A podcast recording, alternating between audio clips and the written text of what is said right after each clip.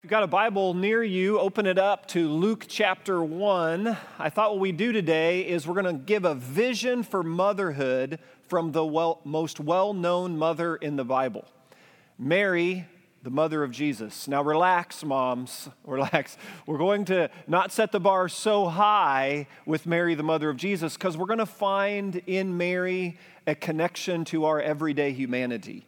Because she was a person just like you and like me and had her own struggles and successes and failures. So, we're going to look at kind of three qualities from Mary's life and hopefully be a bridge to our lives today. So, backdrop on Luke 1 is this. If you haven't already gotten the notes sheet, um, there's an online host you can direct there. There's a little tab at the bottom of the host screen there that can get you the notes. Um, but in Luke 1, here's a backdrop Mary is a teenager and the angel had come to visit her to let her know that she's going to give birth to a child, not just any child, she's going to give birth to the Messiah, the long awaited Redeemer of God's people.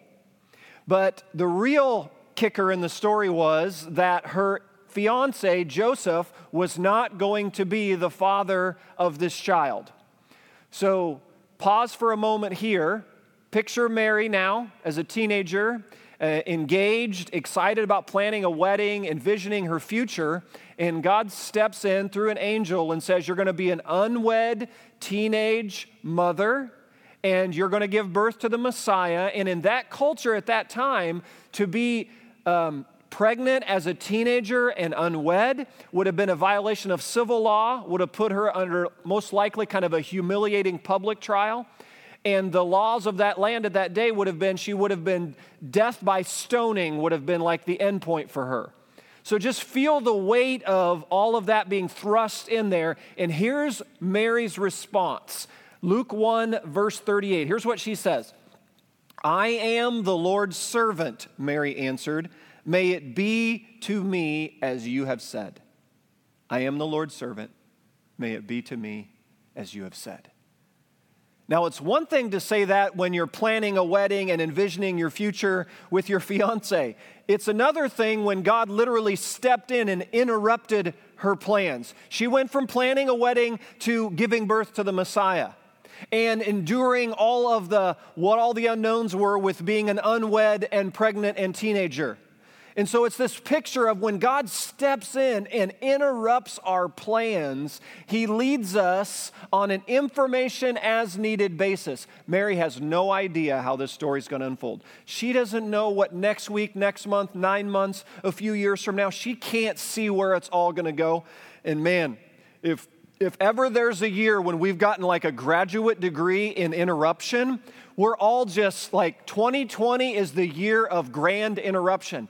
Do you even remember what your New Year's resolution was in January? Do you remember? It feels like it was years ago. Do you remember like all the plans you had in place for the first five months of this year? Do you, do you remember what, what any of that was? And here we are, just kind of each week is just another insertion of an interruption.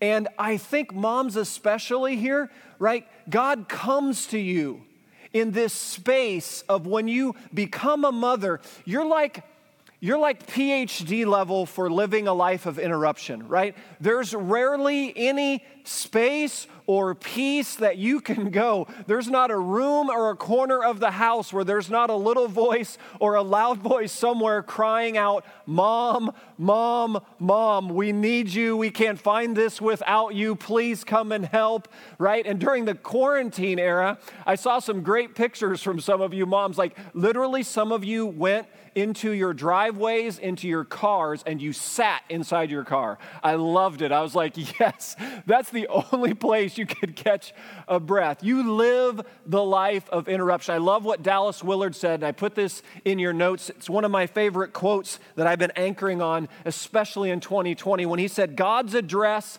is found at the end of your rope. There's no quicker way to the end of your rope than becoming a parent.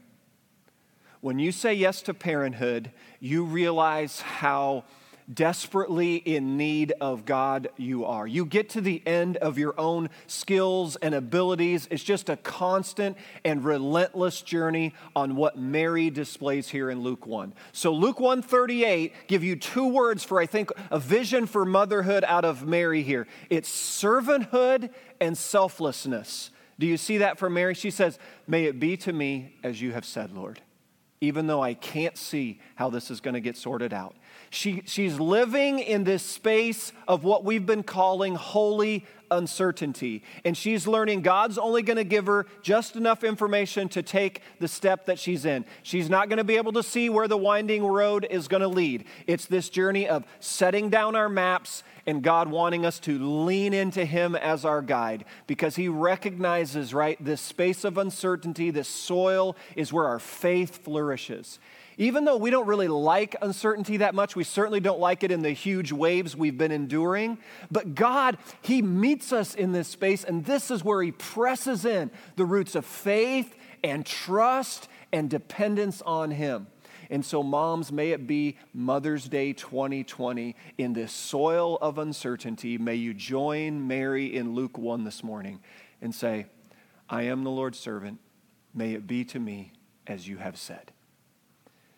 And now, second story from Mary's motherhood. Just turn your Bible one page forward, Luke chapter 2. Here's the setting Jesus is now 12. Mary and Joseph have gotten married, so they're the earthly parents of Jesus. They're in Jerusalem, big crowds, big gathering, and they have the parenting moment where they're looking at each other and say, Do you know where Jesus is? No. Do you know where Jesus is? And they lose track of Jesus. Yes, Mary and Joseph, they can't find out where Jesus is. He's 12 at this point. He's kind of wandered off. And it, and it reminded me of a story when Kaylin was two, Lily was six. We were in Disney World we were at this playground. I, I, hear the playground's not there anymore. It's the Honey I Shrunk the Kids playground at Disney, and we had, you know, we had a bunch of people running around, of course, at Disney. And Kendra's at the top of the slide. I'm at the bottom of the slide, and and Lily and I are down at the bottom. And she sends Kaylin down, and she has the thought that uh, I'm going to stay at the bottom, and I have the thought that she's going to come around. You, you know where the, the scene goes, right? So Lily and I wander off somewhere. Kaylin sweeps down the bottom of the slide, and no parent there, and Kendra finds Lily and I, you know, a minute or two later and says, Hey, is Kaylin with you? I'm like, no, I, I, thought she was with you. And you have that moment, right? Moms, dads, you remember, have you been that moment where you just, the, the blood pressure just immediately rises and the adrenaline and your heart starts racing and you realize you've lost your kid at Disney World. And so Kendra runs over to the Disney World worker, and they have like a gated area around this playground because I guess we're not the only ones maybe that this happened to. So the worker like closes the gates in the playground, and we're scurrying about the playground, and we finally we find Kaylin. And the image, she's two years old. She's standing all by herself. She's got her lip looked, and she's got these big crocodile tears, and her lips like quivering. She just looking for mom, looking for dad. And we scoop her up and we hold her. We say, Oh, I'm so sorry, honey. We're so sorry. And now, listen, there's still a debate in our house on whose fault it was the day Kendra left Kaylin alone at Disney World. Just kidding. Actually, when I was telling Kendra I was going to say that story today, she said, I actually need to come up and like round out the story that way. So you can feel free to reach out to her if you want, quote, the rest of the story. But moms and dads, we've all been there, right? That's Mary and Joseph. Can you picture the two of them going like, um, what are we going to say like to the angel Gabriel? Like, who, how are we going to explain this one? We lost the Messiah. We just lost him. that makes even Disney World seem a little smaller. And so there's this dialogue they have like, whose fault's that to be? And I think, is this not such a great picture of Mary's motherhood? That even with the best of intentions, and even being the mother of Jesus, she had days where she just didn't measure up. She didn't hit the mark. She didn't always come through. Parents, even at our best, we're to fall on our face in parenting. I love what one writer said, said raising teenagers is like nailing jello to a tree. Some of you are right in the throes of that, right? Lots of jello flinging off of trees right now. And so that's Mary, Joseph, and Jesus. Now, they eventually find him, and Jesus is hanging out with some of the kind of religious leaders, you know, just chatting up theology and stuff, like many 12 year olds, I guess, would do. But there's this picture, right, of what I want you to see in this one, Mom, is if, if in Luke 1 you get a picture of Mary with servanthood and selflessness, Luke 2 is this picture of grace. There's grace for you, Mom. For you, for yourself. Because there are just some days where, even with your best of intentions, you're going to fall short. Welcome to being a parent. You're going to get to the end of your rope and you're going to need grace. And then grace for those under your care. You're going to need grace for your kids. And maybe Mother's Day 2020 for some of you moms, you're in a really tough place because candidly, your kids are breaking your heart. And anybody who steps into parenthood knows at some point your kids are going to break your heart. And I just want to encourage you, no doubt Mary and Joseph heart was, was breaking all kinds of ways there. We're like, where's Jesus? We can't find Jesus. We're responsible for the Messiah. We can't find him. And then for others of you today, it's you continue to pray for your prodigal son or daughter You've raised a child, you've raised them to walk with the Lord and know Him. For whatever reason, they've just gone a whole different direction. Your heart is just breaking today. Or maybe it's just a strained relationship, some kind of a fracture there. Or maybe it's just a longing to have the kind of connection with the child that, for whatever reason, isn't there. And to realize that part of being a parent is kind of living in this space where your heart is going to be broken and there's grace for those moments.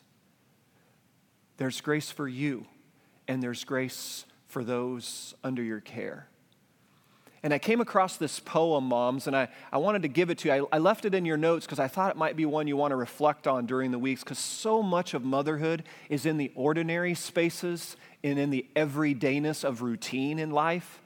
And I thought the way God comes to us in the ordinary and shows us his grace is sufficient. Look at how Pat Schneider, she wrote this poem, The Patience of Ordinary Things. It is a kind of love, is it not? How the cup holds the tea, how the chair stands sturdy and four square how the floor receives the bottom of shoes or toes, how soles of feet know where they're supposed to be. I've been thinking about the patience of ordinary things, how clothes wait respectfully in closets, and soap dries quietly in the dish, and towels drink the wet from the skin of the back, and the lovely repetition of stairs. And what is more generous than a window? And so, moms, maybe today, maybe today it's for you just to take a deep breath, to step back and let God lift up your eyes in the midst of the ordinary and see His grace for you today. Even if your heart is breaking, even if you're having one of those moments where you just never imagined your parenting journey going where it is. And I want to remind you, moms, that your kids and how they're doing, they're not a verdict on you. I'm going to say that again. Moms, your kids are not a verdict on you as a person. I recognize, moms, of course, your heart is so woven tightly to your kids and how they're doing. And when they're flourishing, your heart is happy. And when they're struggling, your heart is hurting. I get it, it hits in a deep place. But, moms, hear this that your identity, your value, and your worth is not tied directly to how your kids are or are not doing. That you're a child of God. He loves you, He sees you, He knows you, and He's with you. And it's His word that gets the final verdict on you, not how your kids are doing.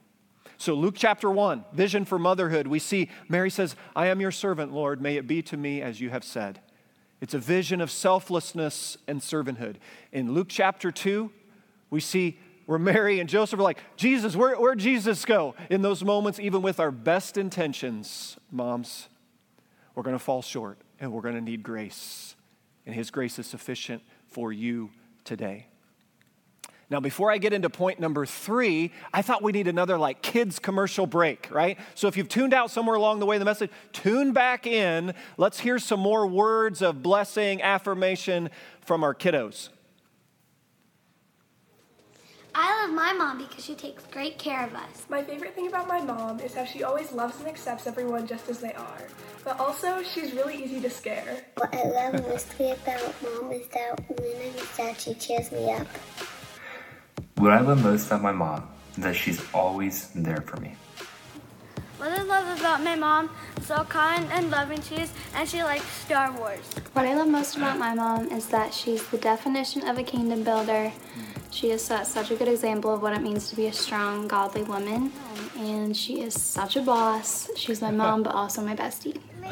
What I love most about Angie is that she's always like she's always like there for me if I need something really bad.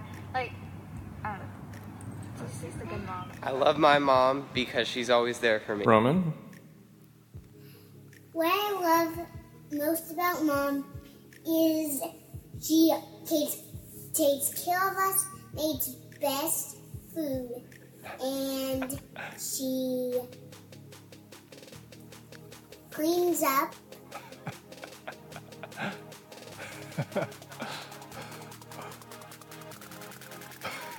and that's it. Oh, great job, kids. Thanks so much for being a part of just blessing moms. I have a feeling the commentary from today's message is going to be hey, Pastor Eric, why don't you insert kid commercials all through your sermon? That way we can stay even more engaged. But great job, kiddos, in that. All right, third and last point for the morning. We're going to look at the third kind of window into Mary's motherhood, maybe perhaps the toughest window. John chapter 19, here's what it says verse 25 Near the cross of Jesus stood his mother. So, church, all roads for Mary's parenting, they all led one way. They're all leading to Calvary. They all go to Calvary.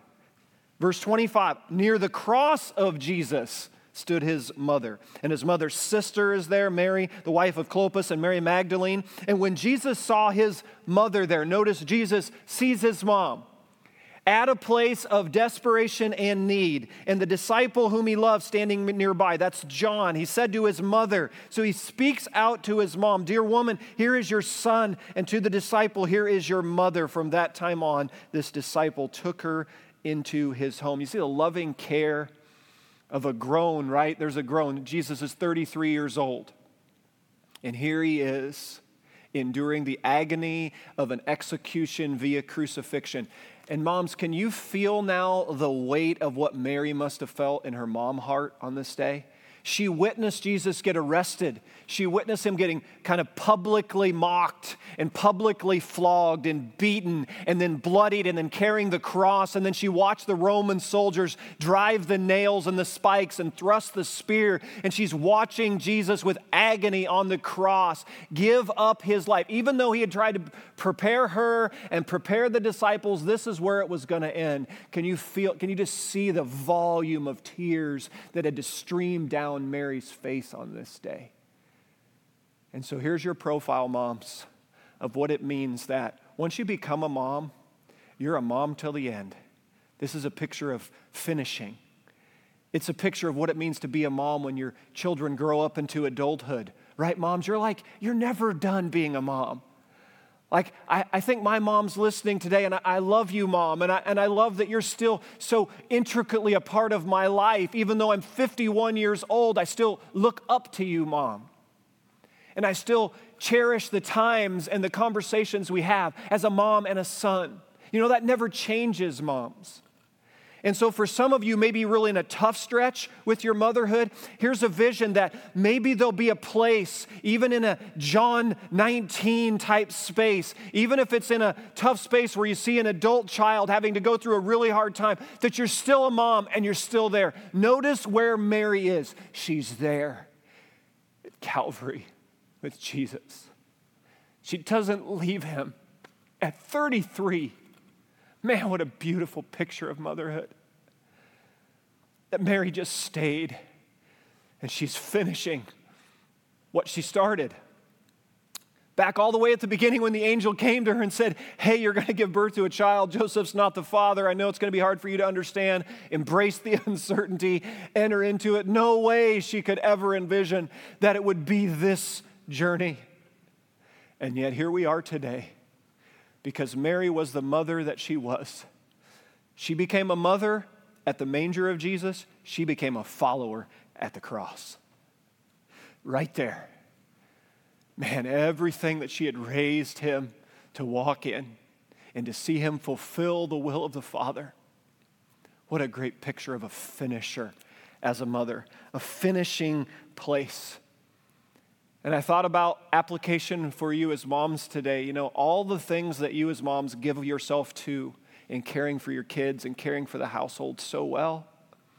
You know, at the top of the stack, I think more important than just getting all the laundry done or all the schedules organized or the meals planned, all the stuff. Uh, more important than all that, mom, I think the greatest gift you can give your kids is your heart full and fresh with the love of Christ. That's the greatest gift you can give that moms, the spiritual development, the spiritual care for your own heart, like caring for the reservoir that of love inside of you so you can pour it out on those around you. That's why, moms, I want your kids to be able to see you worship God, watch you pray, and see you trust Him, and see you confess sin and kind of own your own stuff, and like for kids to see their moms just in their everyday humanity of trusting God and loving God and holding on to God. And, and in 2020 now, just navigating all the uncertainty, moms, invite your kids in to see what are you holding on to with Jesus like this? Could it be a John 19 moment right now that above all else, I believe the greatest legacy, moms, you can give your kids is this leave them the legacy of loving God unconditionally of just loving Him wholeheartedly and trusting Him relentlessly. That you just do that. You just say, I'm going to give myself to love God just relentlessly. I'm just going to keep pursuing Him, and then I'm going to trust Him no matter what. I think if you leave that kind of legacy, I think that's what Mary was doing.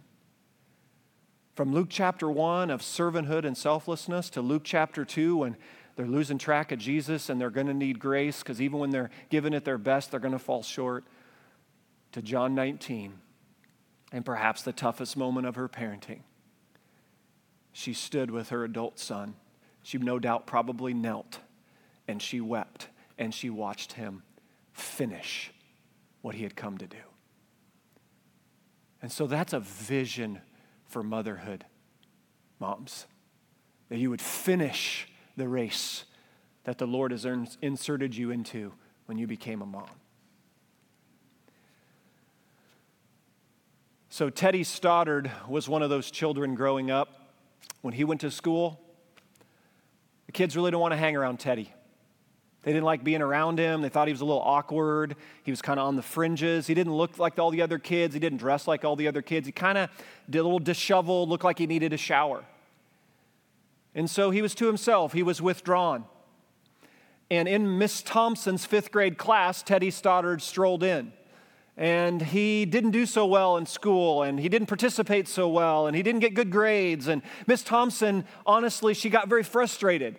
And she couldn't figure out why Teddy just couldn't get his act together as a fifth grader. But if she would have looked at Teddy's file, she would have read some things about Teddy Stoddard. Here's what she would have read. In first grade, in his file, the first grade teacher wrote Teddy's a good boy and shows promise, but he has a poor home situation. The second grade teacher said Teddy's quiet and withdrawn. His mother is terminally ill. In third grade, the teacher wrote Teddy is falling behind. His mother died this year. His father is uninvolved. And in fourth grade, the teacher wrote Teddy is hopelessly backward. His father has moved away. Teddy's living with an aunt he's deeply troubled. So Christmas comes around, fifth grade. Miss Thompson's kind of class ritual was all the kids would bring in Christmas gifts, and she would kind of gather the class around her at the front, and she'd open every gift in front of the whole class. So that way, all the kids could kind of celebrate all the different gifts. And well, it came to Teddy Stoddard's gift, and he, he brought his in a like a brown paper sack, had marker kind of written all over, had scotch tape. And Miss Thompson, in that moment, she caught herself. She just decided she's just to embrace this moment. She rips into this paper sack like it was the best gift she'd ever received, and she pulled out a, a rhinestone bracelet where most of the stones were missing. And she slid it on. And she grabbed a jar of perfume. And the perfume was like half, half used up. She just squirted it on herself, and she made such a big deal of it. She went on and opened up the other gifts and Class dismissed. And guess who was the last kid in the room?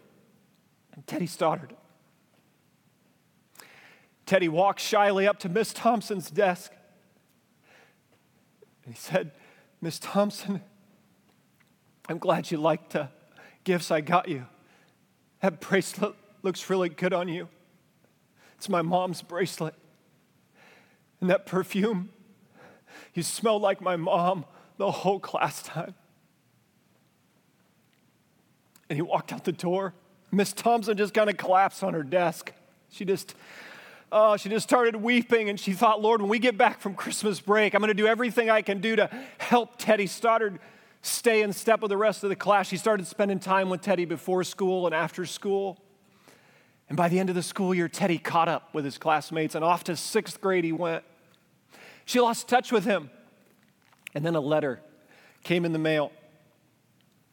Dear Miss Thompson, I wanted you to be the first to know I'm graduating from high school and I'm second in my class. Love Teddy Stoddard. Four years later, another note Dear Miss Thompson, I wanted you to be the first to know I'm graduating first in my class. The university has not been easy, but I liked it. Love Teddy Stoddard. And then four years after that, one final note Dear Miss Thompson, I wanted you to be the first to know that as of today, I am Theodore J. Stoddard, MD. Here's a picture Dr. Stoddard. How about that? He said, I want you to come and sit where my mother would have sat because you're the nearest thing to family I've had. Love Teddy. And so, moms, you're the Miss Thompsons of today, raising up the Teddy Stoddards of tomorrow. And on behalf of all of those under your loving care, we say thank you. Thank you. Let's pray. Father, we're so grateful for a vision like Mary. a young, unwed, teenage, pregnant mom. What a picture of motherhood she gives us today. She just says, I am the Lord's servant. May it be to me as you have said. And so I pray a blessing of servanthood and selflessness afresh on moms. Maybe there's some moms listening today and you're just at the end of your rope. And I pray that today you'd see how God meets you there. And then maybe there's some other moms listening and you feel like Mary and Luke two. And you just, even with your best of intentions, giving it, working as hard as you can, you're just falling short. And maybe afresh today, you realize how your kids are doing is not a verdict on you, that your identity and value and worth is grounded in who you are in Christ, and that there's grace. There's grace for you, and there's grace for your kids today. And then lastly, maybe it's Mary in John 19. Maybe it's standing at the cross of Calvary and committing afresh today as a mom to finish to stay steadfast and immovable and finish what God, what God has started in you as a mother. And so, would you bless the moms? Would you pour out your spirit upon them? Would you give them strength and grace and peace? May they sense your great love today. We pray it in Jesus' name. Amen.